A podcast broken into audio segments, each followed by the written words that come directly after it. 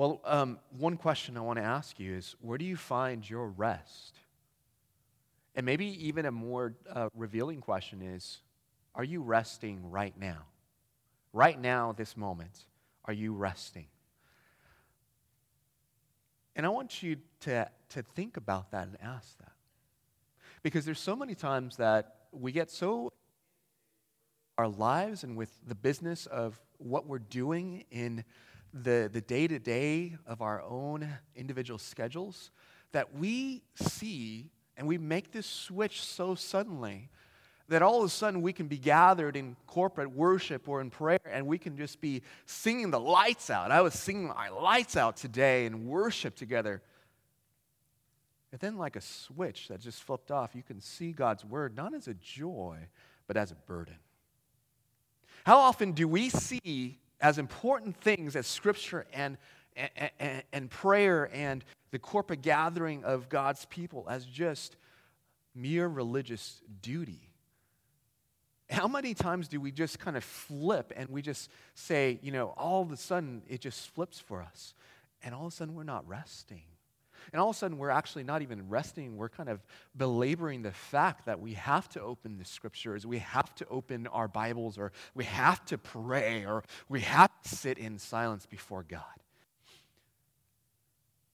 A lot of times we don't remember and realize and believe that God has called us to a Sabbath rest and enjoy time with Him. So oftentimes we have such a hard time resting in God that it's so hard to rest that God literally has to, has to stop us in some way. Um, that kind of happened with me in this past week when I was actually at a campsite and I was looking forward to all, so much preparation that you have to do that once you get to the retreat site, you're not rested. You're just thinking about the next things you're going to do, and you're trying to pack as many things as you're going to possibly pack in a 24 hour schedule. And the vacation that you are looking for did not becomes a vacation, it just looks like another schedule of things. And it was so hard to rest. And so I was um, in the morning, I try to redeem as much time. I've been waking up with Grant early uh, because of these F3 workouts, um, and at 4:45. So just ingrained in me, I just wake up early, and I'm like, I need to go for a run. So I go for a run, um, and then I I get to the island. I have some time with God, and then I come back, and I'm like, I'm going to do not just one workout. I'm going to do two. And so and then I and then I go up this hill, and I'm like, yes hills because you don't see hills in Houston, right? There is no hills. There's no hill country or anything. The, the biggest hill that we have is the Jersey Village Carol Fox Park Hill um, that we have here. And that's really the only thing we have. And so I'm like, I'm going to just power up this hill like I'm a 20 year old. And so I'm running and running, and all of a sudden, my left calf muscle just burst in pain. And before I was just running like a marathon runner, and then at the very end, I was just hopping and, and hopping like a laggard 40 year old. And for the rest of the day, I spent in this cottage just having to do nothing but just sit in um, my chair and rest my leg. And that was the hardest time for me, not I felt guilty for Christine because she had to take the kids, and obviously she's very pregnant right now, and um, that really made me feel terrible. But also, it took me a lot of time to want to rest. God literally had to pull my leg before I was forced. Deep. Some a lot of times we are scared resting with God, of actually finding our rest in God. We are afraid of being um, uh, just finding our rest in anything else. And so we get so into our schedules that we want to be just so efficient with our time. We maximize our work weeks. And then there's also a real anxiety that we don't want to be lazy. And so we make sure we don't err on that side too. At the same token, we, we know that there's an oppressive burden that we can be so hardworking that we don't take rest at all. And maybe because of our upbringing, our work ethic, um, or maybe we could just be tempted to believe that somehow God is not pleased with us unless we have done enough for Him. And so perhaps if we have really asked ourselves, maybe the real issue is that our heart, we have idolatry in activity. I just realized for the probably the millionth time that I'm addicted to doing things. You know, and the moment that I pause to rest, the buzz of a cell phone or a buzz of a notification of an email or Facebook or whatever can immediately break me out of that rest. Maybe you're going to me and saying, well, maybe at this time rest is not an option. You don't know my, my work week. You don't know my days. My days are never ending vicious cycle of getting to the end of a workday. And so I want to ask you, even if that's the case, are we ever really at rest? And if we are at rest, are we really resting in Jesus? Well, I would like us to invite us into what Jesus um, speaks to us as true West. We're going to see how the Pharisees' uh, legalistic burdens comes crashing down on Jesus and try, tries just to take him down. And in the midst of their scrupulous law keeping, Jesus is going to announce that something greater has come. And I think the message is that this is what Jesus wants to give us today. And so I'd like us to see that God has saved us for something greater than the rat race and the vicious cycle of busyness or even activity, but true rest. So let's go ahead and take a look back um, at Matthew um, chapter 11, verse 28 to 30, because that's connected to our passage today. And then let's get into um, the first couple verses of chapter 12. And Jesus says, Come to me, all who labor and are heavy laden, and I will give you rest. Take my yoke upon you and learn from me, for I am gentle and lowly in heart, and you will find rest for your souls. For my yoke is easy, and my burden is light. At that time, Jesus went through the grain fields on the Sabbath. His disciples were hungry, and they began to pluck heads of grain and to eat. But when the Pharisees saw it, they said to him, Look, your disciples are doing what is not lawful to do on the Sabbath. So we see prior to this that Jesus has only experienced maybe some rumbles of oppositions, like faraway thunder from the religious establishment. But now we're entering a new phase in this chapter as we get back into our study of Matthew.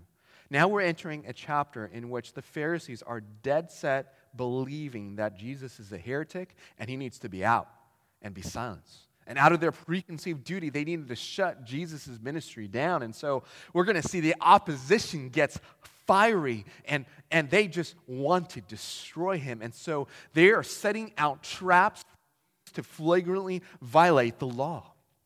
But then also notice, as we have read, that there is a deep connection between this chapter and also chapter 11, verses 28 to 30. In that the next verse, after Jesus says, Come to me, all who are weary and heavy laden, and I will give you rest, that is the very next verse. See the connection. At that time, Jesus went through the grain fields on the Sabbath. And here we have to note that there is a connection, an intimate connection between Jesus' words in chapter 11 and also in chapter 12, that they would have associated Jesus' call for rest from the Pharisees' scrupulous law keeping and their oppressive rules and regulation by just this mention of the Sabbath. Now, before we get into that, we have to understand that there really is no precedent in our culture to really explain what, how important the Sabbath is. We may be tempted to think that the Sabbath is really this old, ancient, irrelevant holiday, but no, I want to tell you that the Jew, for the Jewish people, the Sabbath rest and the Sabbath day was life. It was central to their religious activity. It was on par with faithfulness to the living God and to his covenants. First, you look back in Exodus chapter 20, verse 8 through 11, and you see the solemnity of the command in Exodus chapter 20, 8 through 11. And feel free to flip with me or just to listen um, to these Old Testament passages. Exodus uh, chapter 20, verse 8 through 11. Remember the Sabbath day to keep it holy. Six days you shall labor and do all your work, but the seventh day is a Sabbath to the Lord your God. On it you shall not do any work, you or your son or your daughter, your male servant, or your female servant, or your livestock, or the sojourner who is in your gates. For in six days the Lord made heaven and earth, the sea and all that is in them, and rested on the seventh day. Therefore the Lord blessed the Sabbath day and made it holy. We see the Sabbath was so sacred, so set apart, that all work was completely stopped on this day. And it was actually a time of great rest and a great rejoicing in God. And we see this um, in, in, Isaiah chapter 56, 4 through 7. Um, but we see that there was no, this was no lighthearted option. This was no suggestion. This was mandatory. Can you imagine if the government mandated a Labor Day not once a year, but once a week? I would be, yes, amazed and so encouraged that we would get a Labor Day, but I don't, I'm not sure if that's really going to work. but just think about that. Every day, every week was a Labor Day. Honoring the Sabbath and keeping it holy was life. You did not honor this, you were not a Jew. In fact, one of the big reasons that uh, was given for the, the, the banishment and the exile of the Jewish people to Babylon was because of their disobedience, specifically for the fact that they did not keep their Sabbath. If you look with me in Jeremiah chapter 17 to 27, it's one of the, um, the major prophets right after Isaiah. Jeremiah chapter 17, 27, he writes this. But if you do not listen to me to keep the Sabbath day holy, and not to bear burden and enter by the gates of Jerusalem on the Sabbath day, then I will kindle a fire in its gates, and it shall devour the palaces of Jerusalem and will not be quenched. The prophet Jeremiah just condemns them for being stiff necked and not honoring the Sabbath. And as a result, they were banished from their land until those days of Sabbath that they should have celebrated were actually made up. So, this was one of the reasons why, when you turn to Second Chronicles 36 20 to 21, is that God took his people, his Israel people, his nation of Israel, into exile so that all the Sabbaths that they had profaned would be kept up to 70 years. So you can imagine how much Sabbath was in their culture. It was a big thing.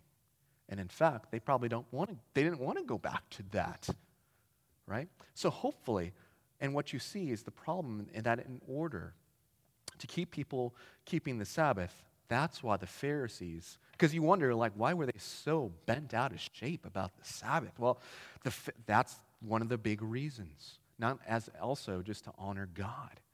But the Pharisees had added on regulations to make sure people kept the Sabbath, but also treated it, they treated it uh, as law and not suggestions. So, some examples were travel restrictions, right? The logical question to ask was well, if I can't travel on the Sabbath, then how long can I travel without actually working? And the Pharisees reasoned well, if a man can walk the equivalent of one Sabbath of about uh, a thousand yards, then that's okay. But if you walk further than that, that was sin. Same thing with Sabbath, Sabbath regulations from carrying a load, Jeremiah 17, 21 to 27. Well, what was considered a load? The Pharisees reasoned that if you had clothing, you were doing your laundry, and you carried the load of laundry, that was um, work. But if you put it on, that was not work. So the simple thing to do, um, if you had, if it was cold in the next room, then just put the jacket on, walk to the second room, take it off, and make sure you just drop it to the floor. Otherwise, you'd be guilty of working on the Sabbath day. Also, it even goes down to 39 laws, even ranging down to how you spit. You know that if you spit on the floor, on the ground, and then, and then it, it, it mixed in with the dirt and made like a hole, that was considered work. But if you spit on a stone, you be good. all right? So just, just, just a heads up for all those you, you, you, you need to do that. But uh, that there is all these 39 regulations and laws ranging down to how you spit. And, and, and so now you kind of understand that as Jesus was walking along down the grain fields, this was within allowable Sabbath restrictions because there's a lot of open fields and there's connected pathways on those family fields that he was within his boundaries. But then when you get to what the disciples were doing, when you turn back to Matthew uh, chapter 12, is that what they were doing was they were plucking grain. And they were separating the chaff from the grain. And then they were grinding the grain in their hands to prepare it to eat. And were, that meant they, they were guilty of not only reaping, but threshing. And then by eating it, this crossed the line that they were reaping. And in their eyes, the disciples were guilty of preparing a meal, which, according to their extra biblical rules, was forbidden. And so when I think about this passage, I always have this mental image of you know, the Pharisees just patrolling uh, the, uh, up and down the field looking for somebody, you know, just to violate the Sabbath. Well, that's probably doubtful that it happened. But with the increasing opposition here in this chapter on Ford in Matthew's gospel and in his Jesus' ministry, they're finding every reason to accuse him of violating the law. And so you would think, hey, man, if you were Jesus, you got to call out your disciples. They most expected him. They most certainly expected Jesus to do that. But that's what I love about Jesus. Jesus didn't do this. He didn't question the law either, but he questioned their interpretation of the Sabbath law using three arguments. And he didn't appeal to reason, he didn't appeal to logic, he didn't appeal to some outside authority he didn't um, take issue to the Pharisees' clothes or to, you know, anything. He, he took issue to the same standard that both he and the Pharisees appealed to, and that was the Old Testament. And how many of us can argue back with the Old Testament? Not that the goal is to argue, but how many of us are that biblically illiterate that we can reason with if we only had part of the scriptures, we had the Old Testament. I find myself just amazed by Jesus' wisdom here that Jesus is not going to just prove that he is innocent, his disciples are innocent. He's going to bring them back to the law. He's going to show them the intent of the law and then to, to and show them the intent of Sabbath, that it was to bring people rest and joy. Look with me in verses 3 and 4. He said to them, have you not read what David did when he was hungry and those who were with him? How he entered the house of God and ate the bread of the presence, which it was not lawful for him to eat, nor for those who were with him, but only for the priests. So, first, Jesus refers to this example of David and his men eating the consecrated bread. And, and you can find that in 1 Samuel 21, 1 through 6. In this well known story, David was, well, uh, was anointed as the king of Israel, but he hated by Saul, and so Saul was going after David to pursue and kill him. So he flees to the city called Nob. And though he was anointed king, he had no shelter, no provisions, but he was just exhausted, tired, and hungry. And he asked the priest Ahimelech, Hey, do you have anything to eat? And the only thing that he had to offer him was these 12 loaves of consecrated bread that they had uh, baked weekly each Sabbath. These were 12 pieces of bread or loaves of bread that stood for the 12 tribes of Israel, which were only to be eaten by the priests. Um, and so, but yet, because David was God's anointed and he was serving God, God did not condemn David or Ahimelech for this. No, God had permitted a small Sabbath regulation to be violated in order to meet his people's needs because the Sabbath bread was not to impose burden, but to give rest and to provide need to his people. And look at with me when Jesus have you not read? He's not saying that and not accusing them that they've never read it. He's saying they just didn't get it. Had they really dug the intent of the Sabbath, they would see that the Sabbath was not to put on a, oppressive burdens, but to give mercy, just as in David and his men's case. And so, if God could do this for David, the most revered figure, arguably in, in Judaism, surely an exception could be made for human need, which is behind the real intent of the law. So, that was the first thing. Then, second thing, Jesus also goes on and says in verse 5 Or have you not read the law, how on Sabbath the priests in the temple profane the Sabbath and are guiltless? I tell you, something greater than the temple is here. Jesus says this that even the priests, they actually are doing what is um, contrary to the Sabbath law because they're the ones who are actually doing the work of sacrifices. They were the ones tending the altar fires, some which, which burned all day for the Lord. They woke up early just to tend these fires. They would also kill sacrificial animals. And then on the Sabbath days, that would be actually double the amount of work. You can check that out in Numbers chapter 28, 9 through 10. And so, if the priests themselves were doing all this work and they were held guiltless, how much more is Jesus to be held guiltless, especially since he is far greater? He says this I tell you, something greater than the temple is here. And this must have just shocked and horrified the Pharisees. In their minds, they could not fathom what was more important than the temple, more important than honoring the Sabbath. But here, Jesus affirms his authority and his identity is greater than the temple. And this must have been offensive to the Pharisees. But Jesus, he is not scared of offending anyone. And I think that really should remind us that if we have such a weight in the scriptures, in the Word of God, then who are we to think that we are going to offend somebody? Or who are we to think that we should think so hard about offending somebody if it is really the truth of the Word of God? Jesus is the Son of God. He was happy to point people to himself because, in terms of degree, you see the Sabbath law here, and then you see Jesus on this higher plane. Jesus was bringing this something greater, a greater kingdom, which completely overshadowed anything that they would have ever experienced. Over, and they, they would have been given this kingdom which overshadowed the temple sacrificial system. Because this temple system could never take away sin, but was due to endless blood sacrifices, the people here were trapped in an endless cycle of religious observance, of scrupulous law keeping, one that will never lead them to God.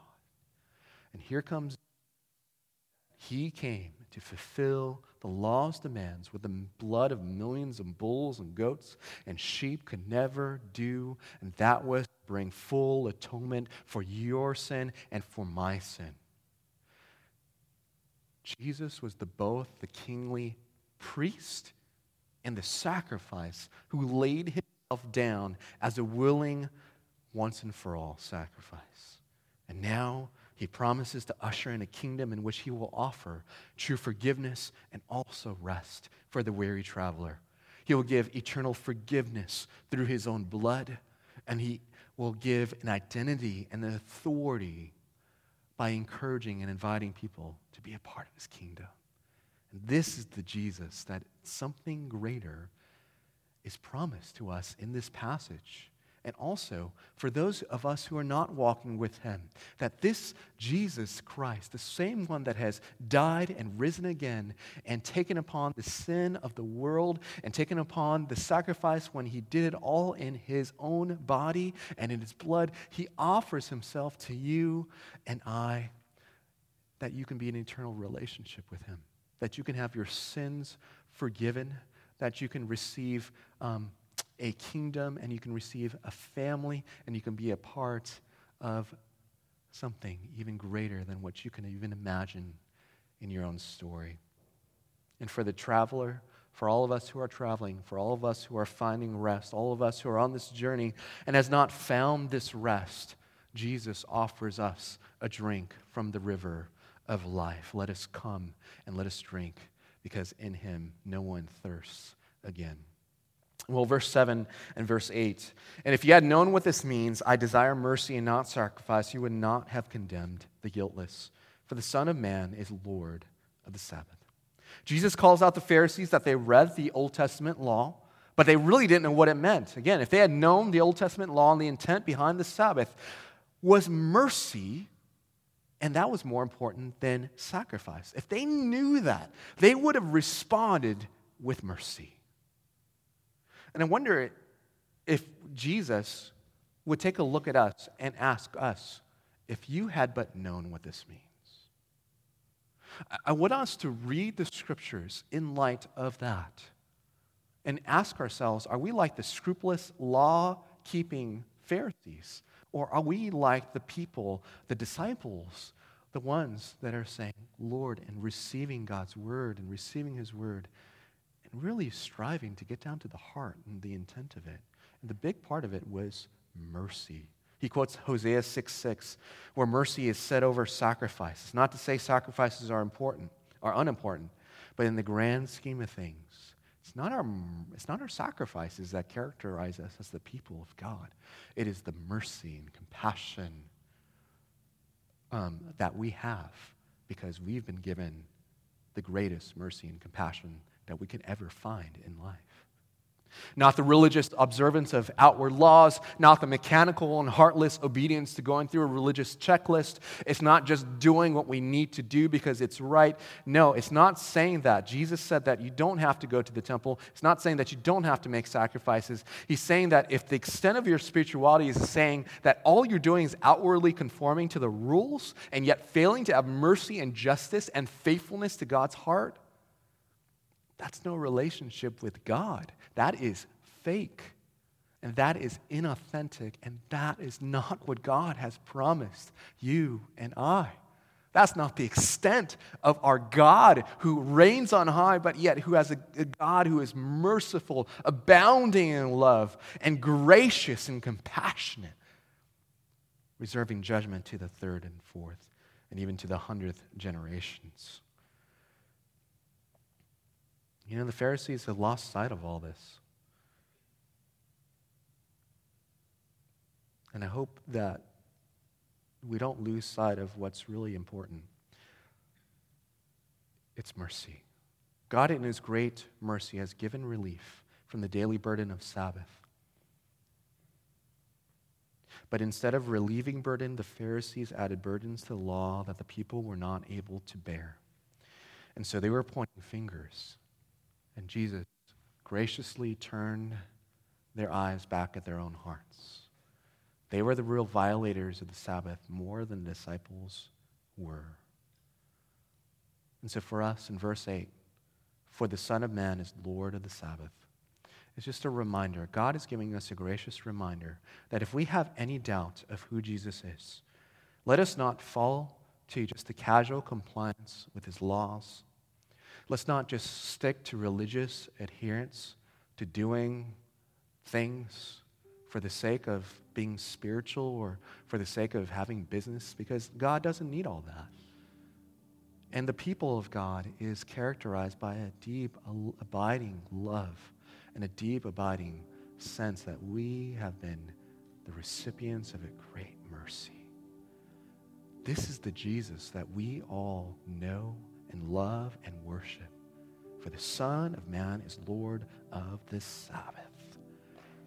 If there's any doubt of who Jesus is, let it be laid to rest because the Son of God brought the kingdom, something greater, at his arrival. And he's fulfilled it in the Old Testament law and its requirements. He's fulfilled the temple sacrifices. He's fulfilled the yoke and the burden of discipleship and the burden of doing things just for the sake of doing things, but that He is giving us and renewed in us a heart that delights in enjoying God and worshiping Him and serving Him and sitting at His feet and just resting at the feet of Jesus. And this is an invitation because only Jesus has the right to do this. He has the only one who's the true interpreter of what Sabbath was. And to Jesus, Jesus is saying, y'all, it's not about nitpicky adherence to rules. Y'all got it wrong. Discipleship offers something greater. It's not just enforcing rules, it's an invitation to rest at the feet of Jesus. It's not a call of performance, but a call to surrender from any need to earn God's approval. It's a call of fellowship that we can rest in Jesus' once and all sacrifice cross. Is the same thing for everyone who is here that if you are tired of trying, if you are tired of doing your relationship with God on your own, if you're tired of traveling to rest that does not offer any rest, Jesus says to you, to I, come and rest. There is room, oh, there is room at the table. Receive the rest that I've died for you and have beaten death to give you life and life abundantly. And so, if you are weary and heavy laden today, tired of beaten, being beaten down, trust me. If you're living in the fear of measuring up, that's just slavery. And God just wants you to simply rest in Him, to stop pleasing God by your own performance, because that's not God's hearts for you. He is a God abounding in loving kindness and mercy, and Jesus has come to just free you of that. But yet we've tried and we tried and we tried, and we failed God miserably. We come to the table again in repentance and confession and repentance and, rep- and.